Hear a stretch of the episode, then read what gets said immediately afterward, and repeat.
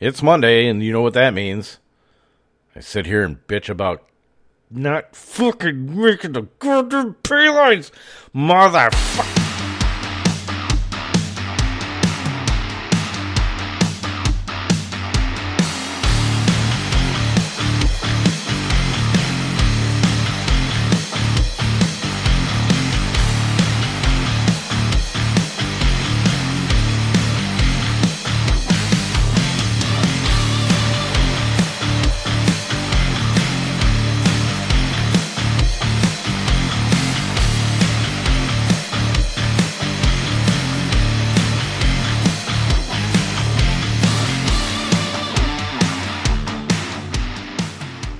What's up, everybody? It is your boy, D. Roy. Find me on Twitter and Instagram at roydog_13. And on Facebook for the time being, until I get my next suspension, Dennis M. Roy over there. How's everybody doing? So pay lines were rather high. We always try to set the goal of 140 points over on FanDuel and set a goal of about 175, 180 over on DK. We hit the goals. But, unfortunately, all the chalk hit. So, what happened? We didn't get paid out. Basically, if you didn't score over 200 points on DK, you weren't cashing out in my 50-50s. And then over on Yahoo, or not Yahoo, Yahoo was okay, but over on FanDuel, if you didn't score 150 points, you weren't gonna score. So basically, what I'm trying to tell you is that fucking DK Metcalf touchdown callback, that cost me a shit ton of money. So thanks to the motherfucker that decided to hold. That was great. Didn't even have to fucking do it. Let's go ahead and review what the games were, or during the games. We'll do a quick review, and then we're going to go through. I got to fix this. There we go.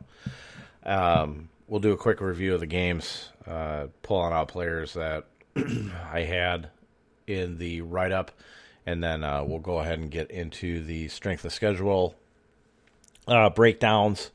You guys do have the actual good ones this week, which is, thank you to me for actually going through and fixing what I screwed up last time. Yeah. It was great. But without further ado, let's get in here. Detroit Lions won on a last minute touchdown and extra point, 23-22 over the Atlanta Falcons. Matthew Stafford, 25-36 for 340 yards and a tutty. I knew it. We talked about it on the podcast. You got the yardage in there. You just didn't get the fucking touchdowns. That was the problem. And we did like a few guys from this game. One of them was DeAndre Swift. 9 for 27 and a touchdown, which the touchdown basically saved his day. 5 targets, 4 receptions, 21 yards. Just was very underwhelming. Swift looked actually pretty good out there, even though he was at a 3 yards per carry average. But it is what it is. Adrian Peterson had 11 carries for 29 yards, so he's about 50-50 right in there in terms of touches and stuff. He actually had more touches than Peterson. Peterson had 12, and DeAndre Swift had 13. So, but Kenny Galladay did get it done. Little underwhelming because he didn't get the touchdown. 7 targets, 6 receptions, 114 yards. I still really like the play, even though it was chalky as shit. Marvin Jones actually showed up. Six targets, 5 receptions, 80 yards. T.J. Hockenson got 6 targets. That last target put him over the top. 6 targets, 5 receptions, for 59 yards, and the game-winning touchdown. T.J. Hockenson is getting it done every week, although it's not like he's not blowing us away with what he's doing. So good for cash. As far as tournament, I don't know. It seems like his upside is really capped with the kind of like the target restrictions that he's been having. Matt Ryan on the other side, 31 of 42, 338, and one touchdown. Did have a fumble. Very underwhelming, but did get the job done. Just not what we needed this week in cash. If he would have gotten to about three touchdowns, I think we would have been fine with it. But he did not. So it is what it is. And I got a cat going crazy. That is fantastic. I'm glad the microphone picked that up. Todd Gurley talked about it. Not good for cash, but is good for GPPs. And what the fuck just happened here, Nick Foles? What did you just do? Fumble or interception? What do we got? Oh, my God. Okay, so my sling decided to stall out and go to commercial with Bill Belichick. That's great. Todd Gurley, 23 carries for 63 yards. Yikes, 2.7 average. But did get to two touchdowns, so he was at about 18 there. Had two receptions for 19 yards, so if you're on DK, that's another 4 points. So he hit 22, not too bad in that regard. So he actually got the job done. He was at a reduced price, so I really did like him this week. We like running backs against the Detroit Lions. Julio Jones, 8 receptions on 9 targets for 97 yards. Calvin Ridley, 5 catches for 7 targets, 69 yards and a touchdown. So that's 12. 17, still underwhelming for his price. That's unfortunate. Hayden Hurst has been getting it done last couple of weeks. He had 6 catches for 68 yards. With Russell Gage getting hurt, might be time to look at Hayden Hurst again, especially if you need a tight end. And I do in a couple of spots. Let's go to our next game. Overall, though, that game was very, very disappointing, and I was a little bit worried about it, and with good reason. Pittsburgh Steelers, still unbeaten, took down the Tennessee Titans 27-24. Game was a bit closer than what it should have been. Diontae Johnson got hurt, and then they decided that they were just going to kind of really fucking stall out. Ben Roethlisberger, 32 of 49, 268 and 2, but 3 interceptions, so that's not good. But it's Ben Roethlisberger on the road. James Conner, though, had 20 carries for 82 yards and had a couple of receptions, 3 to be precise, for 29 yards. Benny Snell was actually the guy that got the touchdown. He didn't do much of anything, though. 2 carries for 2 yards and a touch. Juju Smith-Schuster decided to show up. He got 14 targets, too, which was mighty, mighty interesting. 9 receptions for 85 yards. Diontae Johnson was the guy that I did have in the write-up. Like I said, on DK, his price was way too low. Unfortunately, for, say, FanDuel and Yahoo, I didn't use him over there. Darrell Henderson looks to be like he is going to be our running back in LA. Holy fuck, did he just take that one? 9 receptions, 80 yards, and 2 touchdowns. That was great for his value. Like I said, he's the number one. Talked about it this weekend. Started him with confidence. If he's playing, you have to kind of play him. If you kind of want to wait and see. With Chase Claypool and stuff and Juju Smith-Schuster, I just say, you can still start him as a wide receiver 2, wide receiver 3. Eric Ebron decided to show up after I fucking caught him. 6 receptions on 8 targets for 50 yards, so that's great. Speaking of Chase Claypool, 1 target, 1 reception for minus 2 yards, so he is very, very dependent. You don't start him every week. But I didn't get a lot of questions about Chase Claypool, so that was good. I'm glad. I'm happy. I think you guys are kind of understanding some of this stuff, and that's great. I like seeing that. Ryan Tannehill on the other side, 18 for 30, 220 yards and 2 touchdowns. No picks, so it was actually a pretty clean game for him. Derrick Henry, 20 carries for 75 yards and a touch. So he got the job done for you in seasonal again in a really hard matchup, but just didn't get the job done. Kind of like Adam Humphries, who started out really quick. He got his first target, I believe, was his reception for 19 yards. So I thought it was going to be a really good day, and then he just didn't do anything. He got 2 more targets, and that was it. A.J. Brown, the big winner here. 8 targets, 6 receptions, 153 yards, and a touchdown. You're starting him every week no matter what. Corey Davis also showed up after coming off the COVID list. 10 targets, 6 receptions, 35 yards, and a touch. So 9, 6, 15 points out of Corey Davis would have been terrific. Nothing out of the tight ends, nothing else of real significance here. Next game, this one brings tears of joy because it is the Dallas Douche Canoes game. Douche Canoes put a whooping 25-3. Love it. Anytime that the Dallas Cowboys can just decide not to really want to fucking play, that's fine. Being a Packers fan, their misery is my pleasure. Andy Dalton, 9 for 19, 75 yards and a pick. Also left with a concussion, which brought in Ben DiNucci, who was 2 for 3 for 39. So nothing real special there. Ezekiel Elliott. Oh, that line. Ooh, they get Zach Martin back. I think Zeke's going to be fine here, but with the 2 outside tackles,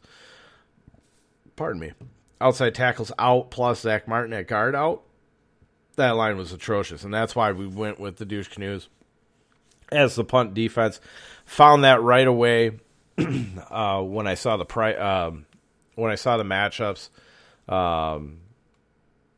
and looked at the pricing right away and saw how cheap they were, and it was just like, yeah, that's pretty much, you just might as well just plug and play it. Said that on the podcast too, that I was probably, not getting away from Washington, even though I laid down a couple other defenses. Pittsburgh being one of them that really kind of sucked a bag of dicks, I think. Or no, I didn't do Pittsburgh this week. I don't remember who I did. Ooh, Jared Goff running. Oof, Bears are getting run on. They're getting run on. Ezekiel Elliott, 12 carries, 45 yards, no touchdowns. Not really that much out of this game. He also had 2 targets, 1 reception for 6 yards. Ooh. Amari Cooper did okay, though, if you used him. 7 targets, 7 receptions, 80 yards. You'll take the 15 in a full-point PPR with that. But we got nothing out of Dalton Schultz, Michael Gallup, CeeDee Lamb. As far as I'm concerned, maybe you could trade Cooper if you want to completely get away from it. But CeeDee Lamb you're going to be kind of stuck with. I think that's okay, though. We'll see what happens with DiNucci the next couple of weeks, because I believe Dalton is not going to be playing next week. Douche Canoes, Kyle Allen, 15 of 25 for 194 yards and 2 touchdowns. There was somebody actually on Twitter that was fucking cheering that they picked Kyle Allen as a cheap quarterback, and it was like, dude, why would you go there when you had Herbert sitting down there too? Like, I don't know what's going on with them, idiots. Antonio Gibson, who was in the GPP section, did really well. 20 carries for 128 yards and a touchdown. J.D. McKissick still kind of sitting around, though, with 5 carries for 35. And then McKissick was more involved in the passing game. But like I said, the running game against the Cowboys is where you kind of want to attack, not really running back in the passing game. So that kind of worked out there. Peyton Barber also got some carries, which really pissed me off. 10 carries for 34 yards. Just get Peyton Barber off the field. I don't care if he's in a closer role either. Terry McLaurin, 7 for 90 and a touchdown on 11 targets. He actually was robbed of a touchdown earlier, which was fine by me because I did actually fade McLaurin, not so much because of the rain, but just because I was worried that Washington was going to get way up ahead. And then they were going to quit throwing, but it was a good play. Full point PPR, 16 plus 6 is 22 points. So he did exceed value there. Was a good play. Logan Thomas, we need to take a look at. 4 receptions on 4 targets for 60 yards and a touchdown. If you're hurting at tight end, I think you could do worse than Logan Thomas, but you're going to have to play it week by week. If I'm not mistaken, too, Washington's actually on a bye, so you might be able to wait, not have to mess around with waivers this week with him. So there's a little bit of a nice thing for you. Nice little present. Oh, God. Buffalo and New York Jets. Ooh, this game was freaking horrible. Oh, 18-10. 6 field goals for Buffalo. Oh, it was so bad, too. It was so bad. Every time I looked at this game, I'm like, And the one league where I actually still have kickers available, too, Tyler Bass was already taken, and I was like, oh, I wanted Tyler Bass. New York Jets are definitely a team that you want to attack. If you have kickers in your league, always look at who the Jets are playing and go ahead and pick up that kicker because they are, I believe they're the worst in the league in points per game for the kicker. And I talked about that, right? That's how I look at it when I need to get a kicker. You start it with the top 5, the worst teams. You just type in defense versus position, NFL. I use NFL.com scoring. So look at NFL.com. CBS Sports works too, but I kind of switched to NFL.com. It's a little bit easier. It's a little bit cleaner for me to read and pull the data off of because they actually put in their rankings. So. But then I'll look at the top 5 for my kicker over in there. That's how I used to do it when we used to have kickers on FanDuel. That's how I was selecting kickers and finding cheap price kickers that were going to kick, have an opportunity to kick at least 3 field goals. Bills, Josh Allen, who was recommended, I apologize, just didn't work out. 30 for 43, 307 yards, no touchdowns, no picks. I believe he had a fumble, if I'm not mistaken. Yeah, he did. But he did have 11 rushes for 61 yards. I told you that's where he was going to run. So I think the analysis was good on it. It just didn't work out with the touchdowns, which is unfortunate. So if you did use Josh Allen, I'll still apologize for it, but I still think it was a pretty decent call. But if we look at the running game, you got Zach Moss, 7 for 47. I think I dropped him in one league. So Zach Moss might be available if you want to put yourself in the position to take a look here. I don't think it's a terrible idea, but just be careful with it because you're going to be sitting on him too. Cole Beasley got it done in the receiving game, the passing game.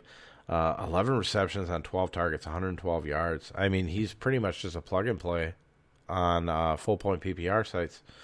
I looked at him, too. I mean, dude, you can't get 22 points, not even with a bonus, for the over 100 and over 10. I mean, you look at... Oh, shit, let's just look at DK. You got 22 points sitting there. You got an extra 4 points because you got 2 points for the over 10 receptions. And then you got another 2 points for over 100. So he had 26 points and didn't even score a fucking touchdown. That's fantastic. Tyler Kroft. There's some buzzing on Tyler Kroft. I did bring it up. Everybody else was on a COVID list. 4 targets, 4 receptions, 64 yards. Stephon Diggs, kind of followed with the Josh Allen thing. He did have 11 targets, but he only came up with 6 receptions for 48, so that really sucked. Zach Moss was actually involved in the passing game, 3 receptions on 3 targets for 25 yards. So, yeah, Yeah, let's take a look at the Jets, shall we? Ugh. About the only there's a couple of good things to take away from this game. Now, we did not have Jamison Crowder. Hopefully you looked at the update that I sent that actually had Jamison Crowder out.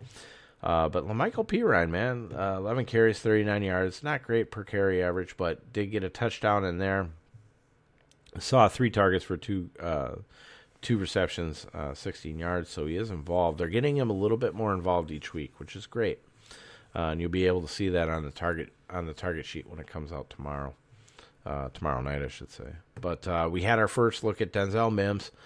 7 targets, 4 receptions, 42 yards. He did not look that bad. Oh, my God. He just threw another fucking pick. You fucking idiot. You fucking idiot. That is great. He's going to get benched for fucking Trubisky. Braxton Berrios was actually involved in the slot. He filled in for Jamison Crowder. 7 targets, 4 receptions, 35 yards. Nothing too great. Brashard Perriman, meh. But I blame that more on the Jets and Sam Darnold than I do on Perriman. If Perriman wants a big contract, I don't think it's going to happen by being in New York. Next game we have Carolina Panthers falling to the New Orleans Saints, 27-24. This was actually a really good game, and Steve Renner was actually on Marquez Callaway. But he, and to be completely honest with you, he's been talking about Marquez Callaway since early preseason. So he knows it. He knows it. He's a Saints fan. He knows his shit with him. Teddy Bridgewater, 23-28, 254 yards and 2 touchdowns. Also had 2 carries for 10 yards. Not too bad of a day, but in the end, you know, wasn't really going to get it done unless you were able to fit everything that just kind of exploded. So that's pretty much, you know, just kind of up to your lineup building. Mike Davis, 7 carries for 12 yards. Not a very good day. Salvaged it, five receptions on 5 targets for 24 yards. So he salvaged it a little bit, but nothing too major. DJ Moore was the big winner. He was cash/GPP. 5 targets, 4 receptions, 93 yards, and 2 touchdowns. Oh, somebody tried to call me. Oh, get the fuck out of here. Stupid voting shit. He was the big winner here. It was really, you know, it's hard. It's hard, but it's not hard because DJ Moore actually has good history against New Orleans on there. But I just, you know, me being the guy that kind of follows the numbers and stuff like that, it really points to Robbie Anderson. And if you look at the targets, Robbie Anderson had 8. He had 6 receptions, 74 yards. Wasn't terrible, but it wasn't great either. Definitely wasn't going to help you win a GPP. Curtis Samuel's actually been getting involved lately. He had 6 targets, 6 receptions for 48 yards, so pay attention to that. I don't know if he's going to be really viable, but it's definitely something to kind of consider. Pardon me. Drew Brees, 29-36, 287 yards, 2 touchdowns. Also had a touchdown at the goal line, rushing. So he had himself a decent day. Alvin Kamara actually was really a disappointment for his price. I think he got it done, actually. No, but he did get it done. He got it done on DK, but he didn't get it done over on FanDuel, where he's priced up a bit. 14 for 83, and then had 8 receptions on 8 targets for 65 yards. So, I mean, you take it, but it was basically, it was like 22 points, and you weren't, you know, for the price that you paid for it. I mean, Gio Bernard and Jamal Williams, you know, when we get over to there, you know, they both had 20, 22 points, you know, at a very reasonable rate. So tomorrow I promised myself that while I was doing some of this work, I was going to do another podcast and just kind of some bullshitting around, talking about, you know, my thoughts and feelings on DFS and maybe some seasonal stuff, just kind of off the cuff. Not like this one isn't right, but just kind of get talking about some basics and stuff like that, and just about life and all in general. So, but let's get back to this. Latavius Murray, 11 carries, 47 yards. He also had a reception for 9. I talked about that a little bit on the podcast. New Orleans was playing from ahead, and I think that's what really killed off a little bit of Kamara, although he did have the 14 carries. But, I mean, I'm telling you, they just give Latavius Murray a lot of carries when they're ahead, which, I mean, is good. You don't want to bang up Kamara, especially if you're not in doubt of, you know, really losing a game every once in a while. But Marquez Callaway was the wide receiver that came out on top here. 10 targets, 8 receptions, 75 yards. But Deontay Harris was actually behind him. 5 targets, 4 receptions, 46 yards, and a touchdown. Jared Cook, 4 targets, 3 receptions, 32 yards, and a touchdown. So not bad, but not great. Tre'Quan Smith actually wasn't too bad either. It was really spread around. 4 targets, 4 receptions, 54 yards. So not too bad in seasonal. Would have gotten you through a bye week. But outside of that, probably nothing too major. And here we'll get to my favorite game of the week. Johnny Munt with the catch. I fucking told you, Byron. It's Johnny Munt day. Green Bay beat the Houston Texans 35-20. They beat them pretty handedly.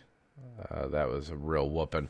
Aaron Rodgers came through, 283 and 4 touchdowns. Really liked him there. The big winner was really Jamal Williams if you're playing DFS. Real cheap.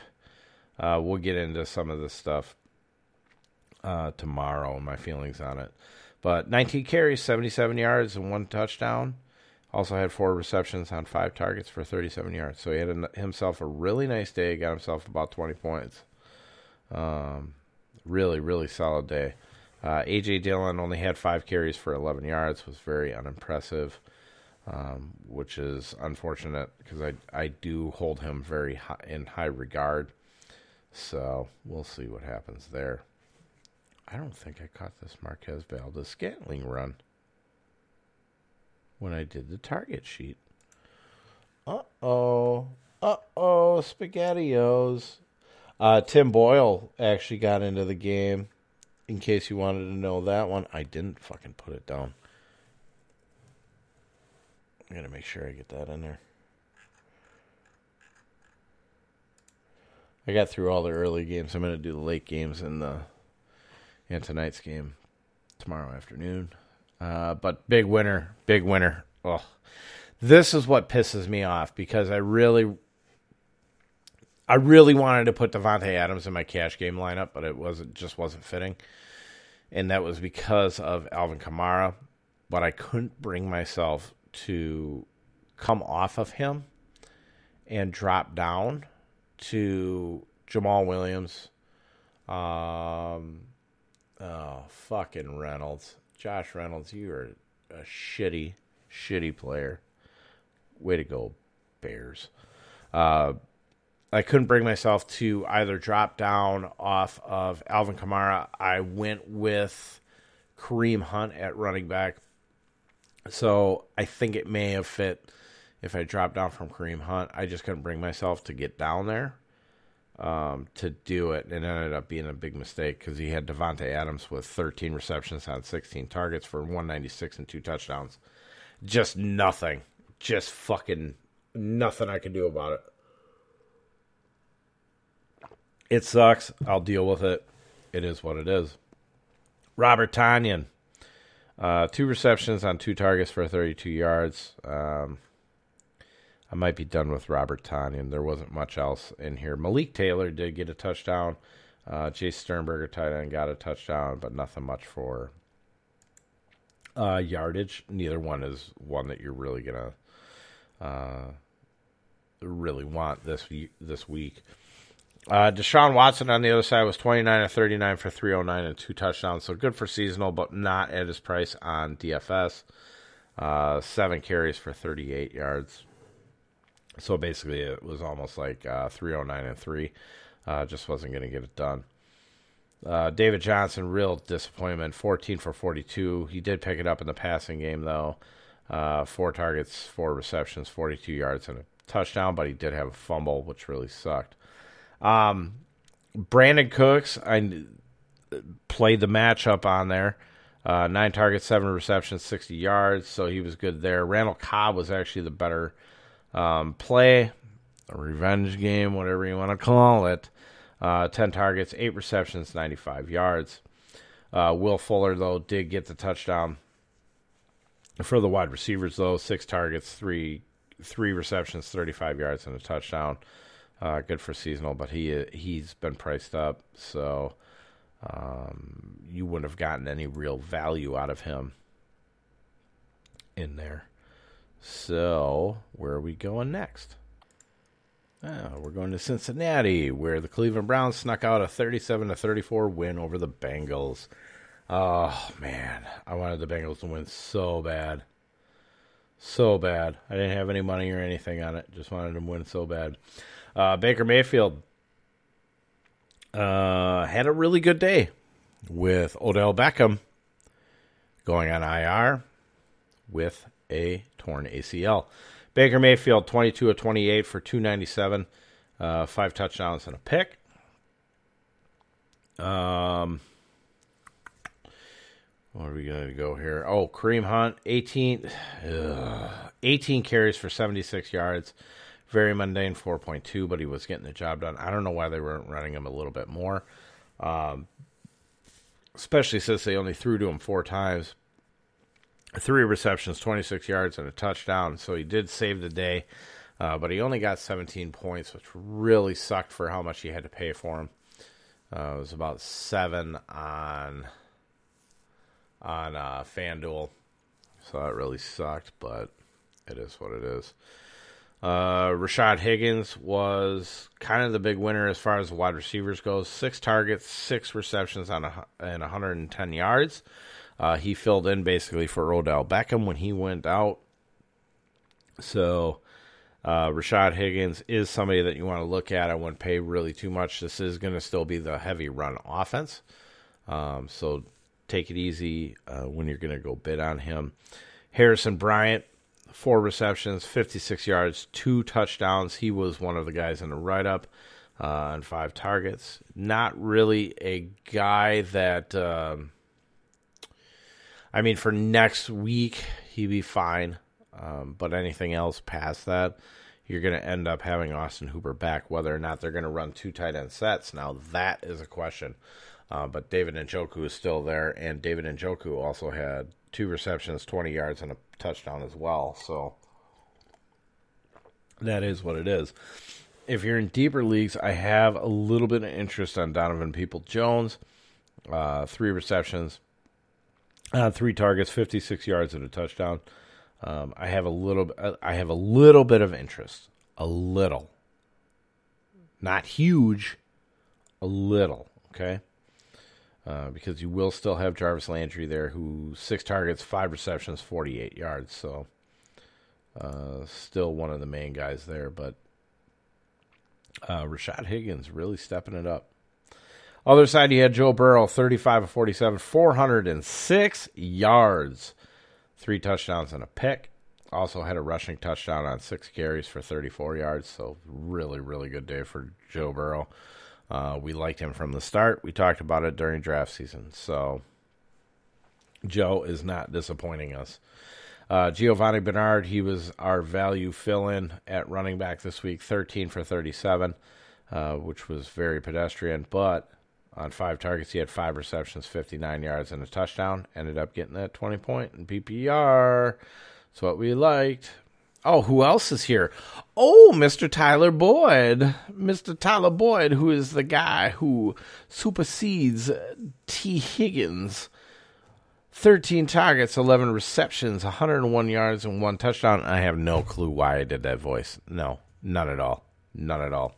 A.J. Green is starting to actually heat up here and show up. 13 targets, 7 receptions for 82 yards. But I still believe that Boyd and Higgins are the two main guys. Higgins wasn't too bad, though. 5 receptions on 5 targets for 71 yards and a touchdown. At his salary, he was very much in play here. Nobody else of real significance. We already did Detroit, Atlanta. Can we go to Tampa Bay, Las Vegas? Tampa Bay, Las Vegas. I had put the defense in there. They did play a little bit of garbage time here. Tampa wins 45-20. Let's really look at these stats because I have not been into this game yet. So I do apologize. Tom Brady, 33 of 45 for 369 and 4 touchdowns. Good God. I don't... Yeah. Oh, that's disappointing. Generally, you will not attack Las Vegas with the passing game. You will attack them with the running game. But I kind of get how this worked. The only issue is, you know, who are the passing targets going to be when it's wide open like that, especially when they're so bad against the running game. Running game didn't do too bad. The only problem is that Ronald Jones really kind of stunk it up with 13 carries for 34 yards and a touch, 2.6 average. Oh, Brady also had a touchdown on the ground, too. Oh, my God, he had 5 fucking touchdowns. Ugh. Leonard Fournette. Ronald Jones really opened up the door for Leonard Fournette here, with Leonard Fournette being a better pass catcher. Leonard Fournette, 11 carries for 50 yards. Also had 6 receptions on 7 targets for 47 yards. So who knows? Who knows? This could be any given Sunday, to be completely honest, between the two. If Fournette or Ronald Jones are sitting on the wire, you have to pick him up. And just, I guess you're at least not letting somebody else have him and just trying to see how this kind of works itself out. Injury would probably be about the best thing other than just a full-out benching. But Ronald Jones did earn, you know, the last couple weeks. He earned his spot, so we'll see what happens here. Scotty Miller was the big winner in the passing game. 6 receptions on 9 targets, 109 yards and 1 touchdown. I no. This is Scotty Miller's fucking swan song. Don't even get me started here. Chris Godwin, 9 receptions on 9 targets, 88 yards and a touchdown. He did come through. He was the guy that we picked. We did not go with Mike Evans, who ended up 2 receptions, 37 yards on 2 targets, so that sucks. With Antonio Brown coming to Tampa, that's really going to take away from Mike Evans here. So I did get a question about Antonio Brown. I think in deeper leagues, I'm okay with it. I'm happy with it. Going after him, not trying to spend too much on it. But if you have limited bench space and whatnot, I'm just not that interested, to be completely honest with you. Robert Gronkowski, 5. He's eating up too. 5 receptions on 8 targets for 62 yards and a touchdown. So that was pretty nice in there. Let's see what happened with the Raiders. Raiders really sucked. Ooh. Derek Carr didn't do too bad. 24 to 36, 284, 2 touchdowns and a pick. That's not too bad. Also had 2 rushes for 19 yards, so got it done. Figured Josh Jacobs wasn't going to get anything going here. 10 carries for 17 yards. Oof. Well, let's just go to the wide receivers. Nelson Aguilar was the heavy hitter. 5 receptions on 9 targets for 107 yards and 1 touchdown. He is filling in for Brian Edwards as the wide receiver, is de facto wide receiver 2 to Henry Ruggs. So I think he is somebody that we can maybe trust here. I'm willing to throw down a couple dollars because I don't know when Edwards is going to be back, to be completely honest. Darren Waller at tight end, you're pretty happy with him. 9 targets, 6 receptions, 50 yards, and a touchdown. that equates out to about 17 points. You'll take that from your tight end here. Hunter Renfrow bringing up the rear, actually not the full rear. 4 receptions, 42 yards. Henry Ruggs, though, 2 receptions, 35 yards. He's going to be completely up and down the whole season. That's kind of what we expect. You don't need to use him in matchups like Seattle, stuff like that. L.A. Chargers and Jacksonville Jaguars. L.A. Chargers won 39-29. This was a pretty good pick in here, but we're going to start with the Jacksonville side. Gardner Minshew, 14-27, 173 yards and 2 touchdowns. No picks, also had 4 rushes for 21 yards. Big winner here is actually running back James Robinson. The week after the last 2 fucking weeks. I was so frustrated watching this. 22 carries for 119 yards and a touchdown. Also had 4 receptions for 18 yards and a touchdown. So he did really, really well. I'm happy for the kid. I'm just pissed off that he does it on the one week that I don't list him. Nothing too much going on here with the wide receiving group. DJ Chark is getting into really bad sit status here. I mean, he's the overall target leader. He beat James Robinson by 1. He had 7 targets, but he only had 1 reception for 26 yards. So I'm going to look at this game really fucking closely because it may not be DJ Chark. This may be Gardner Minshew, just not being that good. Nobody else did anything.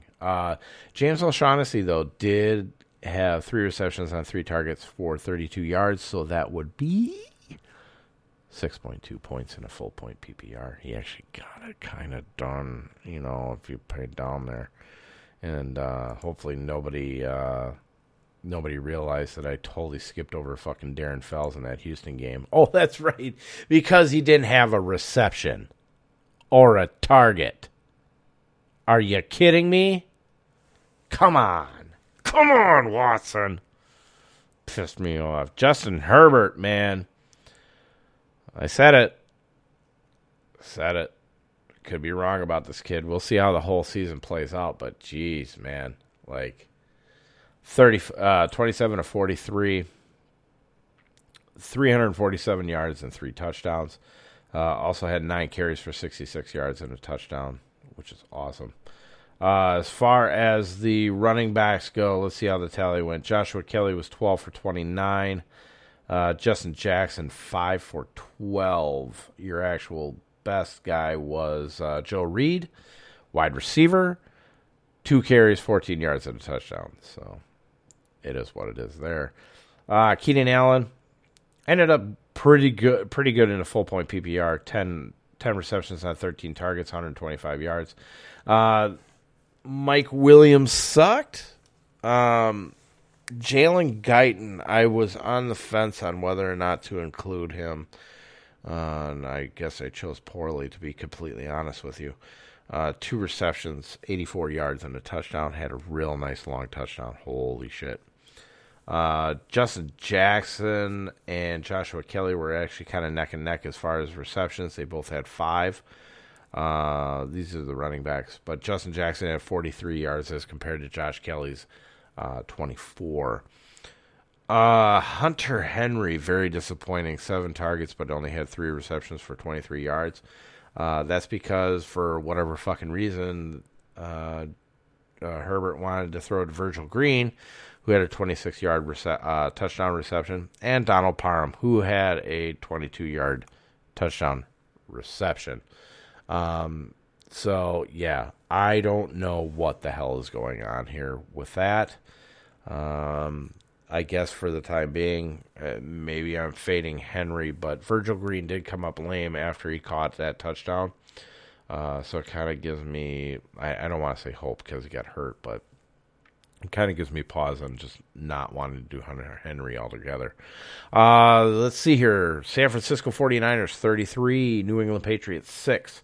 I am going to tell you full out, outside of Cam Newton, and maybe a couple other running backs that you can, you know, outside of Damian Harris and probably James White, I would drop every single other fucking New England Patriots player off of your team. I would not put up with that shit. Jimmy Garoppolo, 20 for 25, 277 yards and 2 picks. Ooh, you don't throw on the Patriots. Jeff Wilson was the big winner here, 17 carries for 112 yards and 3 touchdowns. For whatever reason, Jerick McKinnon, you know, they said that, oh, yeah, we were going to rest him. Yeah, you're full of shit. 3 carries for -1 yard. It's great that he was in one of my seasonal lineups there. Jermichael Hasty, 9 carries for 57 yards. Not buying into it. Kyle Juszczyk, 4 carries, 18 yards and a touchdown. They just ran all frickin' over the Patriots here. Jeff Wilson got hurt in this game. So I wouldn't be trying to go get him. He's supposed to be out for a couple of weeks. You have Tevin Coleman coming back, so I don't know what we're going to do here. I mean, even with my Jerick McKinnon share, I'm probably just not going to touch it whatsoever. I'd probably just leave it. Deebo Samuel was also hurt in this game. 5 receptions, 65 yards, which means that Brandon Ayuk is now going to be definitely number one. 6 receptions on 7 targets, 115 yards. I like Ayuk only in certain spots here. Tight end George Kittle, though, 5 for 55. Not getting it done at his price. We never picked him anyways because that's who the Patriots should have pretty much went with. Cam Newton, 9 of 15 for 98 yards passing. Well, rushing, Damian Harris wasn't too bad, 10 for 58. There's not really that much. There's nothing else really to talk about in this game. New England is offense just blows. Casey at Denver. Come on. Kansas City Chiefs 43, Denver Broncos 16. Not much of the stats here. Patrick Mahomes was 15 to 23 for 200 yards and a touchdown. Clyde Edwards-Helaire had 8 carries for 46 yards and a touchdown. Should have given them the ball more, but Le'Veon Bell was also involved. 6 carries for 39 yards. Receiving-wise for them, Clyde Edwards-Helaire had 1 reception on 4 targets for 17 yards. I don't see Le'Veon Bell involved in the passing game. Imagine that. Nah, they got up way too far ahead. I heard somebody touting Mecole Hardman, and guess what? He failed. That's why I didn't choose Mecole Hardman. 2 receptions, 57 yards on 2 targets. Tyreek Hill scored another touchdown. 10 targets, 6 receptions, 55 yards and a touchdown. We were talking, this was a snow game. Nick Keiser actually just about outdid Travis Kelce. Nick Keiser, the backup tight end, 2 catches for 36 yards. Travis Kelce, 3 catches for 31. So, woof. But the big winner here was actually KC defense. I did put it on there. Denver is 30th in points allowed to opposing teams' defenses, so it is what it is. They scored. God, what was the there was 2 touchdowns. There was Byron Pringle had a kickoff return for a touchdown. Yeah, 102-yard touchdown. There was also. That was the fourth quarter. Where is it? Oh, God. Quarterback Chad Henne. That's right. He had a rushing touchdown. That's funny.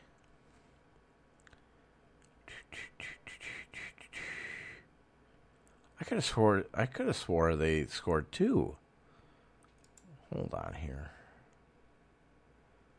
I don't know if I want the stats. No, don't give me that. Don't give me that. Don't give me that. Don't give me that. I thought there was an interception return. I guess there was only one. I don't know what I saw. I could have sworn they had an interception return or a fumble recovery for a touchdown. Drew Lock on the other side was 24 of 40, 254, and 2 picks.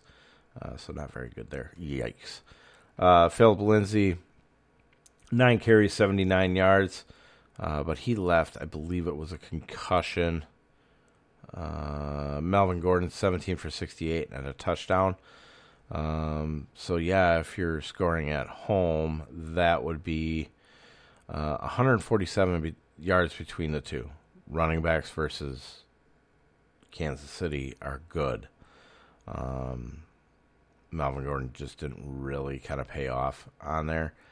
He had only 2 receptions for 12 yards on 4 targets, so nothing really there. Man, Albert O showed up in this game. I don't know if this might have been because they got so far behind, but had seven receptions on 7 targets for 60 yards. You got a deeper league team. I might take a look at Albert O because they might be starting to want to get running 2 tight end sets with him and Fant a little bit more. Fant had 3 receptions for 38 yards on 7 targets, so he was really heavily targeting that position. Interesting. Very interesting. That game's boring.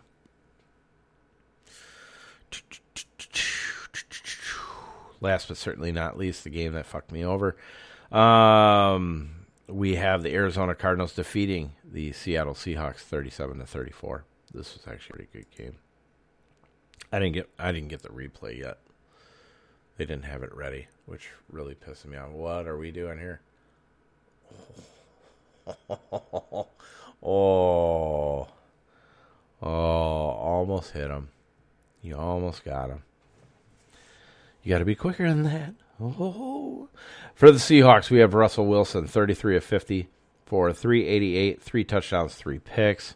Showdown slate, I completely faded him. I think he still did all right, though. 6 carries for 84 yards. He actually fucking ran it. Carlos Hyde, 15 carries, 68 yards, and a touchdown. He hurt his hamstring after Chris Carson. Oh, God, what did Chris Carson do? Chris Carson got hurt. Oh, God, I'm trying to remember what the hell happened to him. Chris Carson's hurt. He's expected to... He says that he's going to be back for their next game. We'll see about that one.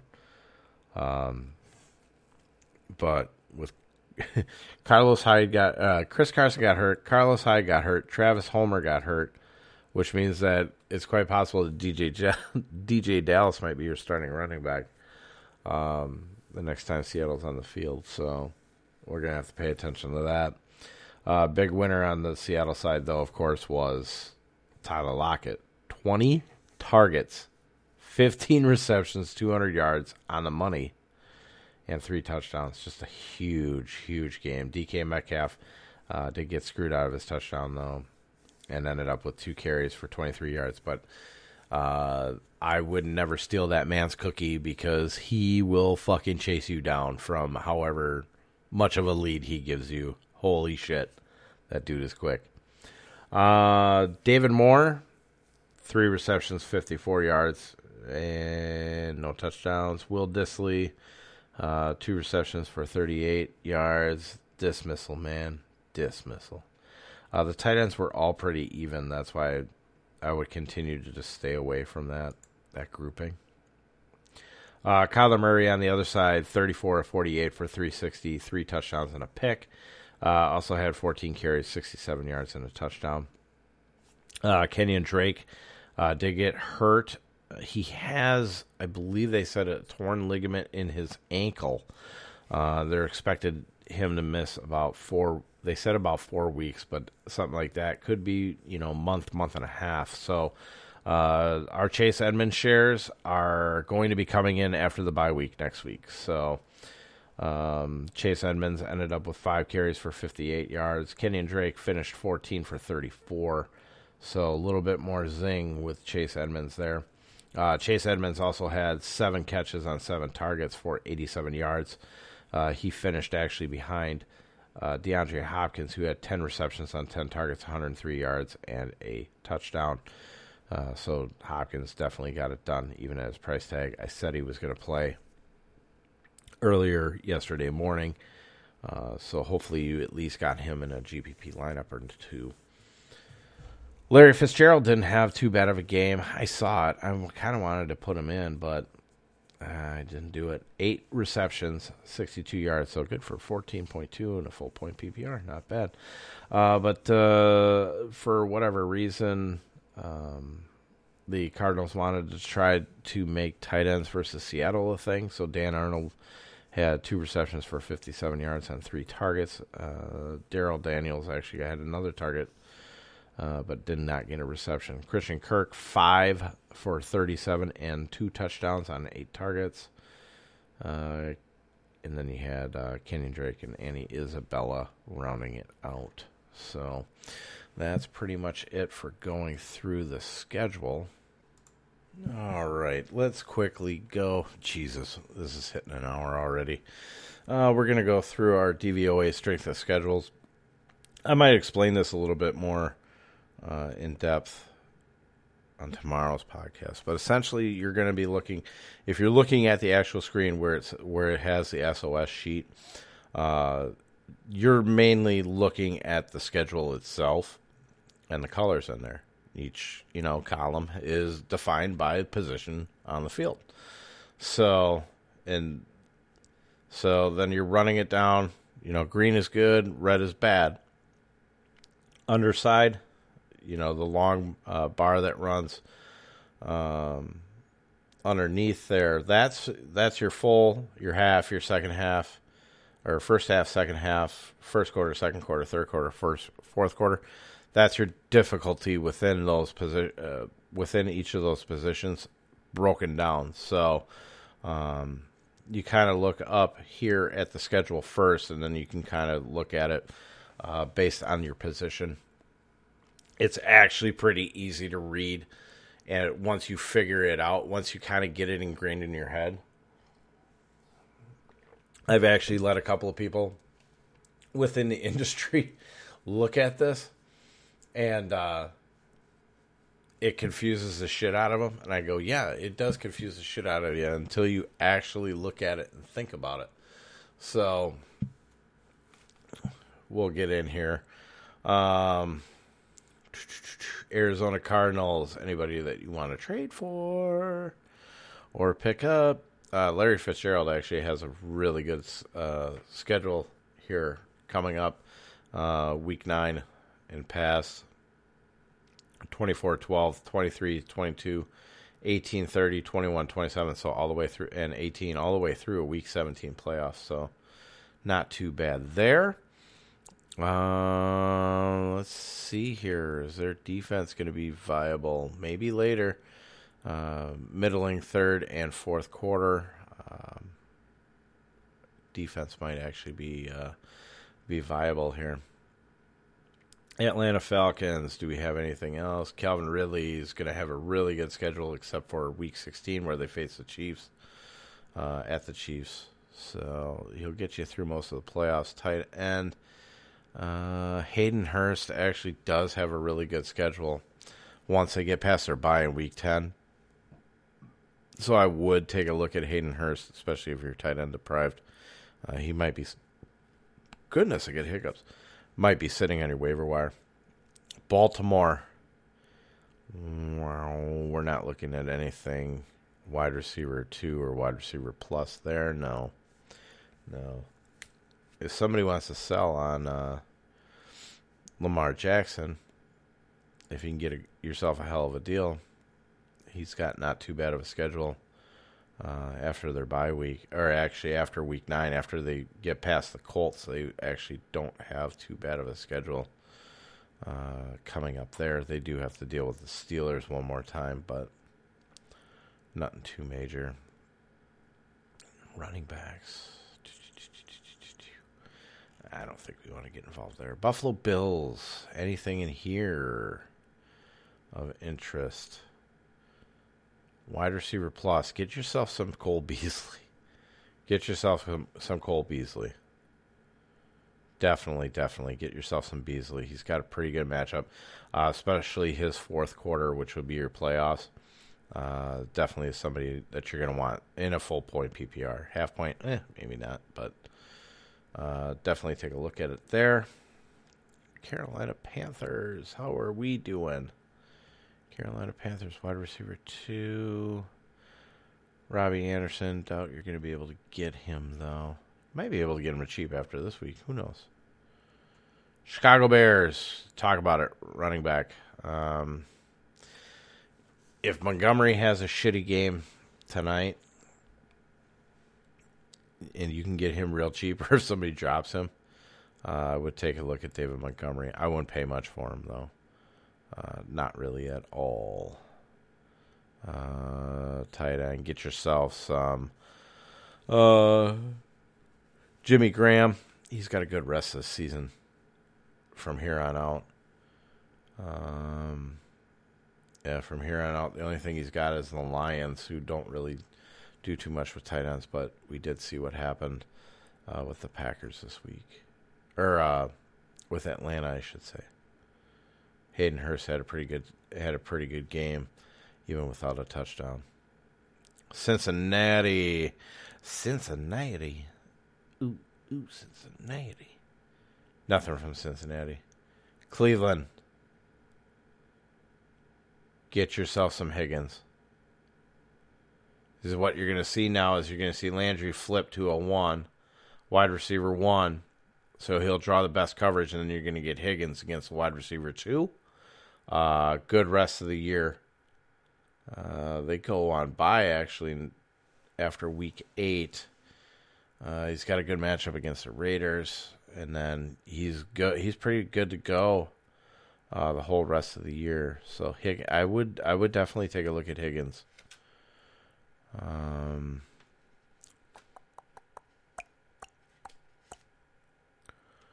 Yeah, Baker Mayfield actually has some really good matchups coming up after the bye. So Baker Mayfield's on there.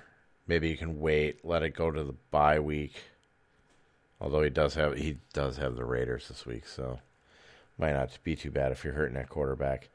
Dallas Cowboys, we're just skipping that one.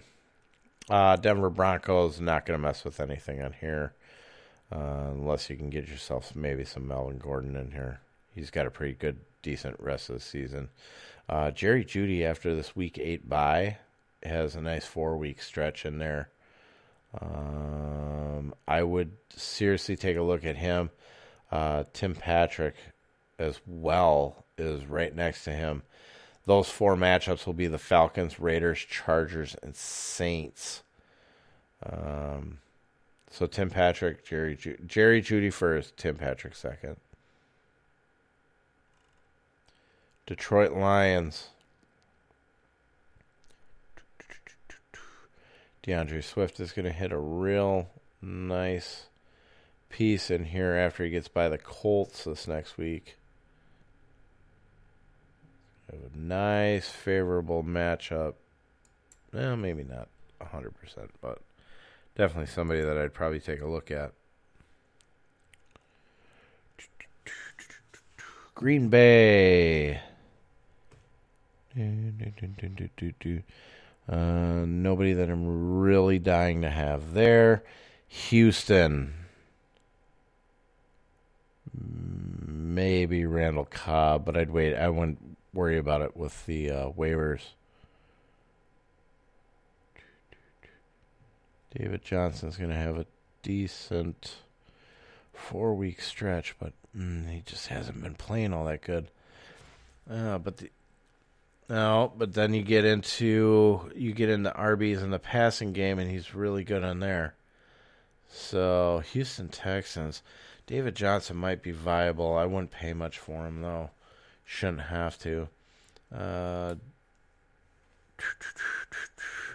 Jonathan Taylor. We're going to Indianapolis. Jonathan Taylor.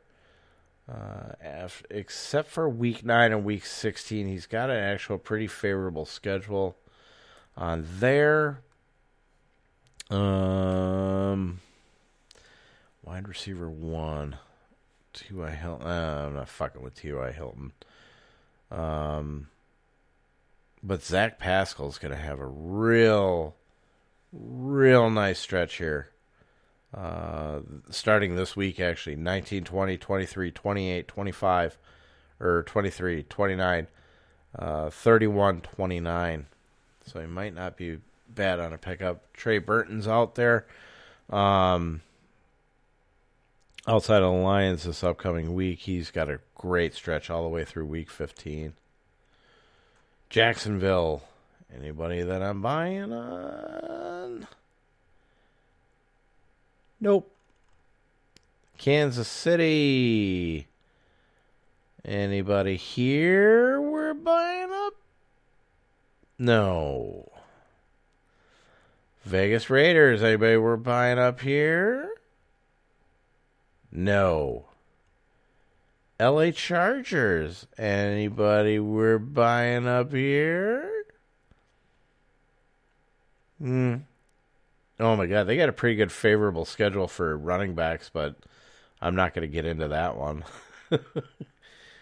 Oh, my God. If you don't have Justin Herbert, you got to get Justin Herbert. You got to get Justin Herbert. Who's he playing? I don't even know who he's playing. LA Rams. Anybody we buy in here? No. Miami Dolphins. Anybody we buy in here? Now that it's Tua time. Yeah, I didn't switch these schedules either with the coronavirus, outbreaks and stuff like that, where they switched kind of the thing or the bye weeks and all that. You're just going to have to take it for what it is. I mean, it's still pretty accurate. You're just getting one game here and there.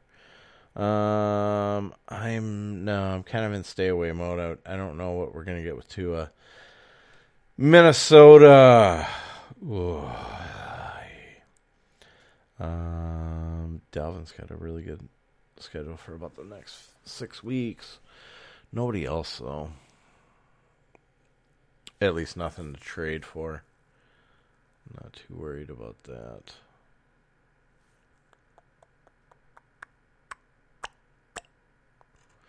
Nope. New England Patriots we're not fucking with. New Orleans Saints. God, we need to figure out what the fuck's going on with Mike Thomas. He's a head case right now.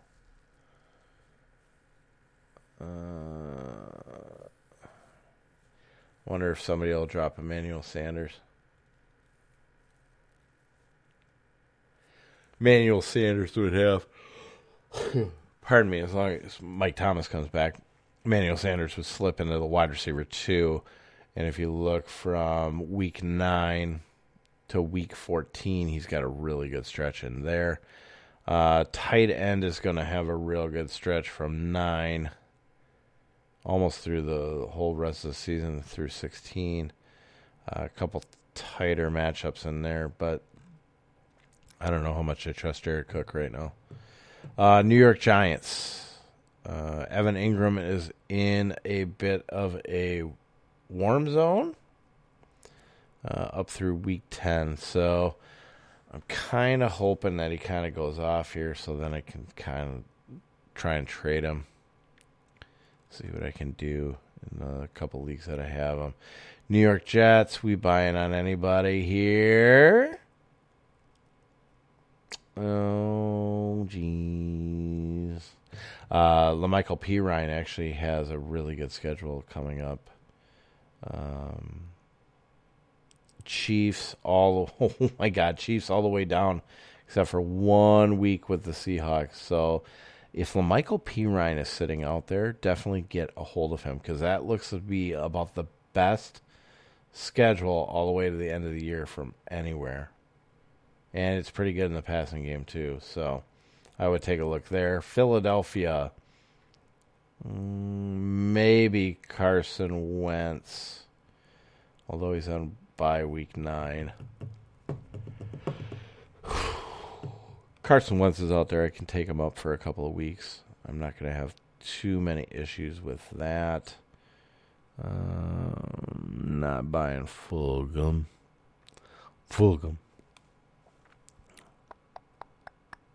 Don't know when Rager's going to be back either, because I haven't looked it up. Steelers. Actually have a really good matchup for James Conner all the rest of the year, so I might actually pick that up. Eric Ebron's got a nice schedule except for Week 10 against the Bengals, but we saw what happened there, so I bet that's going to change. So might buy on Eric Ebron. San Francisco. Well, it's not Rice-A-Roni because this is not the San Francisco treat. Brandon Ayuk actually has a really good matchup now that he's a wide receiver one. Deebo Samuel would follow that track if he was there. So not bad there. Seattle. Anybody we buying on? No. Tampa Bay. Anybody we're buying on? Nope. Because we don't know what the hell's going to happen when Antonio Brown gets there. I mean, if you look towards the end, your wide receiver one has some great matchups. It's just who the hell is the wide receiver one now? Tennessee. Got a bad stretch coming up. For Tennessee. In the passing game, a little bit in the rushing game too, but it's primarily the passing game I'd be worried about here. Nobody I'd take on there, though. And douche canoes.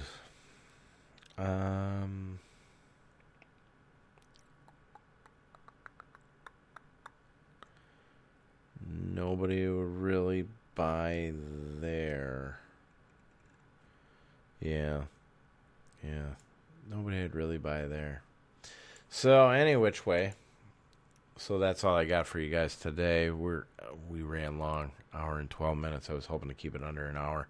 But we will have the target spreadsheet out tomorrow. I'll actually be working on that. I'll probably be talking through that one. And we'll talk through some DFS type thoughts and opinions on there. But, yeah, I'm going to go to bed because I'm going to only get about 4 hours. So I will leave you guys to it. If you have any questions, you know where to find me. Hit me up at RoyDog_13.